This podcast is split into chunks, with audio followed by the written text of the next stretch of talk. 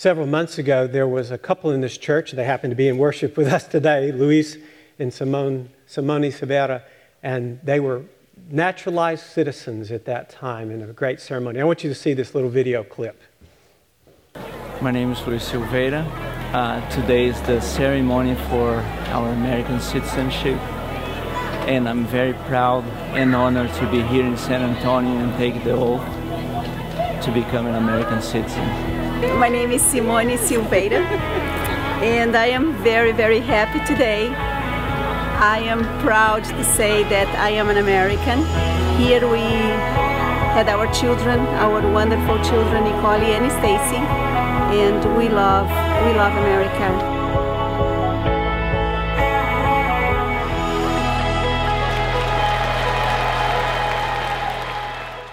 Yeah. Interesting. Luis, still stand. Right there.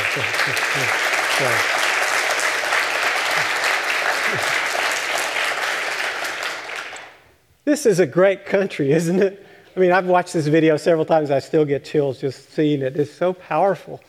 Uh, what a great country. I want to tell you what makes the United States of America great. It's the word "and." You notice the sermon topic, church and state. The worship team was meeting on Tuesday, and they were pushing me to come up with my message, get it very clear. And I can't get much more clear than one word. If you get nothing else from this service, take, take this word home, and today.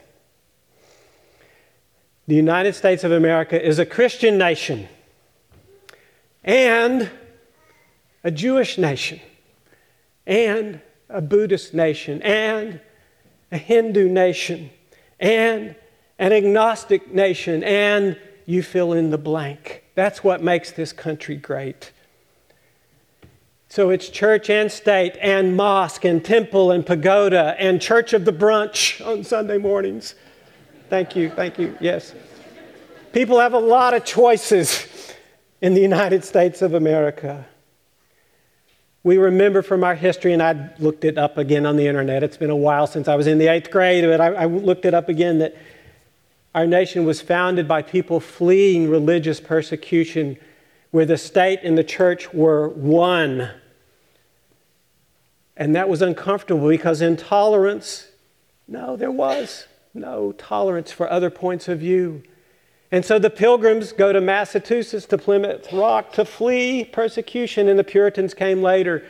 And then there's the Quakers in Pennsylvania, and in Maryland it was the Catholics, and then in Rhode Island it's just wide open to everybody, in New Jersey, and that got into the D N A of the U S A. It's about and. Our founding documents pick up this language. Let's, let's look here. Article six of the Constitution, no religious test shall ever be required as a qualification to any office or public trust. So you can be any faith or no faith and run for office, and that is okay in the United States of America.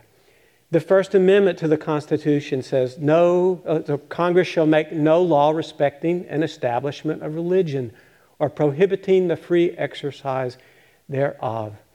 Again, it's and. You can practice any faith or no faith.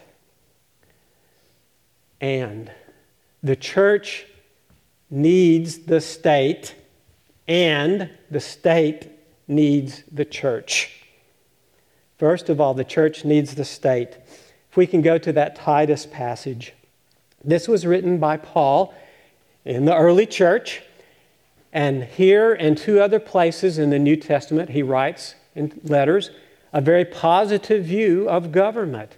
And what does he say? Uh, you know, pray for rulers and authorities, be subject to them. You can look this up also in Romans thirteen and First Timothy two. Three places it comes very positive because the ch- the state can provide order, can promote human good, can restrain evil and protect life. We're, we're grateful for a government that does that for us. There's one place, the last letter in the New Testament, the Revelation to John, where the state does not come off so well. And Rome is called some very bad names I'm not going to mention. But they were in conflict, the Christian church and the Roman state. And so that's the one place in the New Testament that the government is harshly criticized. Today I'm asking you, as we look at this passage of Scripture, what do you pray for our nation?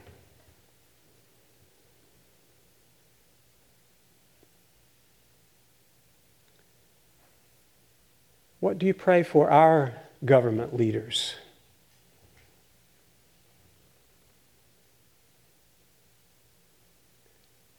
I think this passage has some clues for me. Wouldn't it be great if our nation, our rulers, our authorities were obedient, ready for every good work, speaking evil of no one, avoiding quarreling? Oh, does this, does this have any resonance at all with us today? Uh, uh, To be gentle, to show every courtesy to everyone. I mean, part of my heartfelt prayer for our nation this day is this polarization that just gets, you know, the par- parties and personalities just get further and further apart, and lobbying positions, you know, lobbying like bombs at each other. And, and it's all about getting reelected. And, and, and, you know, what about us, the people? What's good for us, the whole? Uh, that's that's that's my heart. Is could we be more like like this passage? What it's talking about about here. The state also needs the church, and and here I'm not talking just about the church. I'm talking about all those faith communities you heard me mention at the opening here.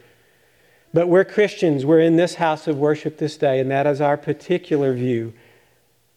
What do we have to say? We, we provide a moral compass, I believe. We provide a theological grounding that it's not about economics always or power. We have some other points of view as followers of Christ. I quote this Old Testament passage from Isaiah. Let me set the context. This is a courtroom scene. Read the verses before this and after this. The Lord God prosecutes his own people. And he says, these are all exclamation points. Learn to do good. Seek justice. Rescue the oppressed. Defend the orphan. Plead for the widow. That's what the Lord God says to his people then and to his people today. The context was this. The people at that time were enjoying a time of relative peace and prosperity. And they got comfortable. Those pews were soft. The music was good. The air conditioning was on. Right. Oh, does this have any relevance? I don't know. But the people started to feel comfortable and, and satisfied. And, and, you know, the incense in the temple, well, it was, it was, the smoke was a smoke screen, and it kept the people from seeing the injustices and the hurts of those other people around them. And the gap grew between the rich and the poor. I know this has no relevance today. And it's there that the Lord God says, exclamation point, learn to do good, seek justice, rescue the oppressed, defend the orphan, plead for the widow. This is my bias as a follower of Christ. Jesus says something very similar to this in Matthew's Gospel in the twenty-fifth chapter. You remember this passage where Jesus says, you want to know where you see me? It's when you did it to the least of these, my brothers or sisters, any of my family members who were most vulnerable, then you did it to me. All those who are sick or hungry or in prison or naked, then you did it to me.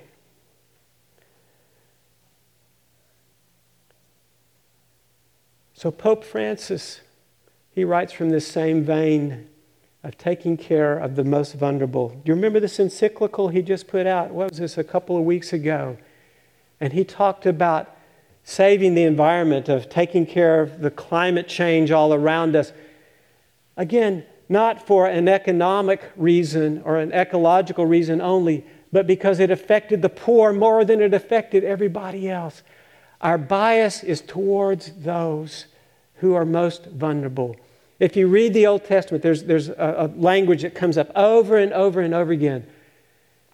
The Lord God says to his people, remember, you were once slaves in Egypt. You were once those who were the most vulnerable. So you are to take care of the widow, the orphan, the sojourner in the land. And there came a term, it, in Hebrew it's called Anawim. It means the poor, the oppressed. And I looked it up. It's just found all through the Old Testament scriptures. That is our bias. How we treat those who are most vulnerable is the way God looks at us today. That's how we critique the government, the state today. So it's worship service and, and service with the poor. It's rich and poor in community together. It's faith and state, church and state today. God's eye is on the most vulnerable amongst us. That is the litmus test that we follow. You've come today. This is the first of five sermons where I get a little bit risky. I take some stances here. It's all based on that Isaiah passage, though, about how we treat the Anawim, how we treat the poor, the oppressed, those most vulnerable amongst us. In John Wesley's day, John Wesley was the guy who started this Methodist movement that got out of his control and became the United Methodist Church, this denomination we know today. He critiqued the British government where he was uh, a resident. The early Methodists were ones who spoke out against slavery. It was not a popular stance. They took stands for those who were in poverty. They advocated for education for all. You're not going to believe this, but they even had a medical care plan. They did. They did. John Wesley wrote the Primitive Physique. He was against alcohol abuse and against child labor. For whom do we need to speak today? For whom do we need to advocate? Who needs our attention today?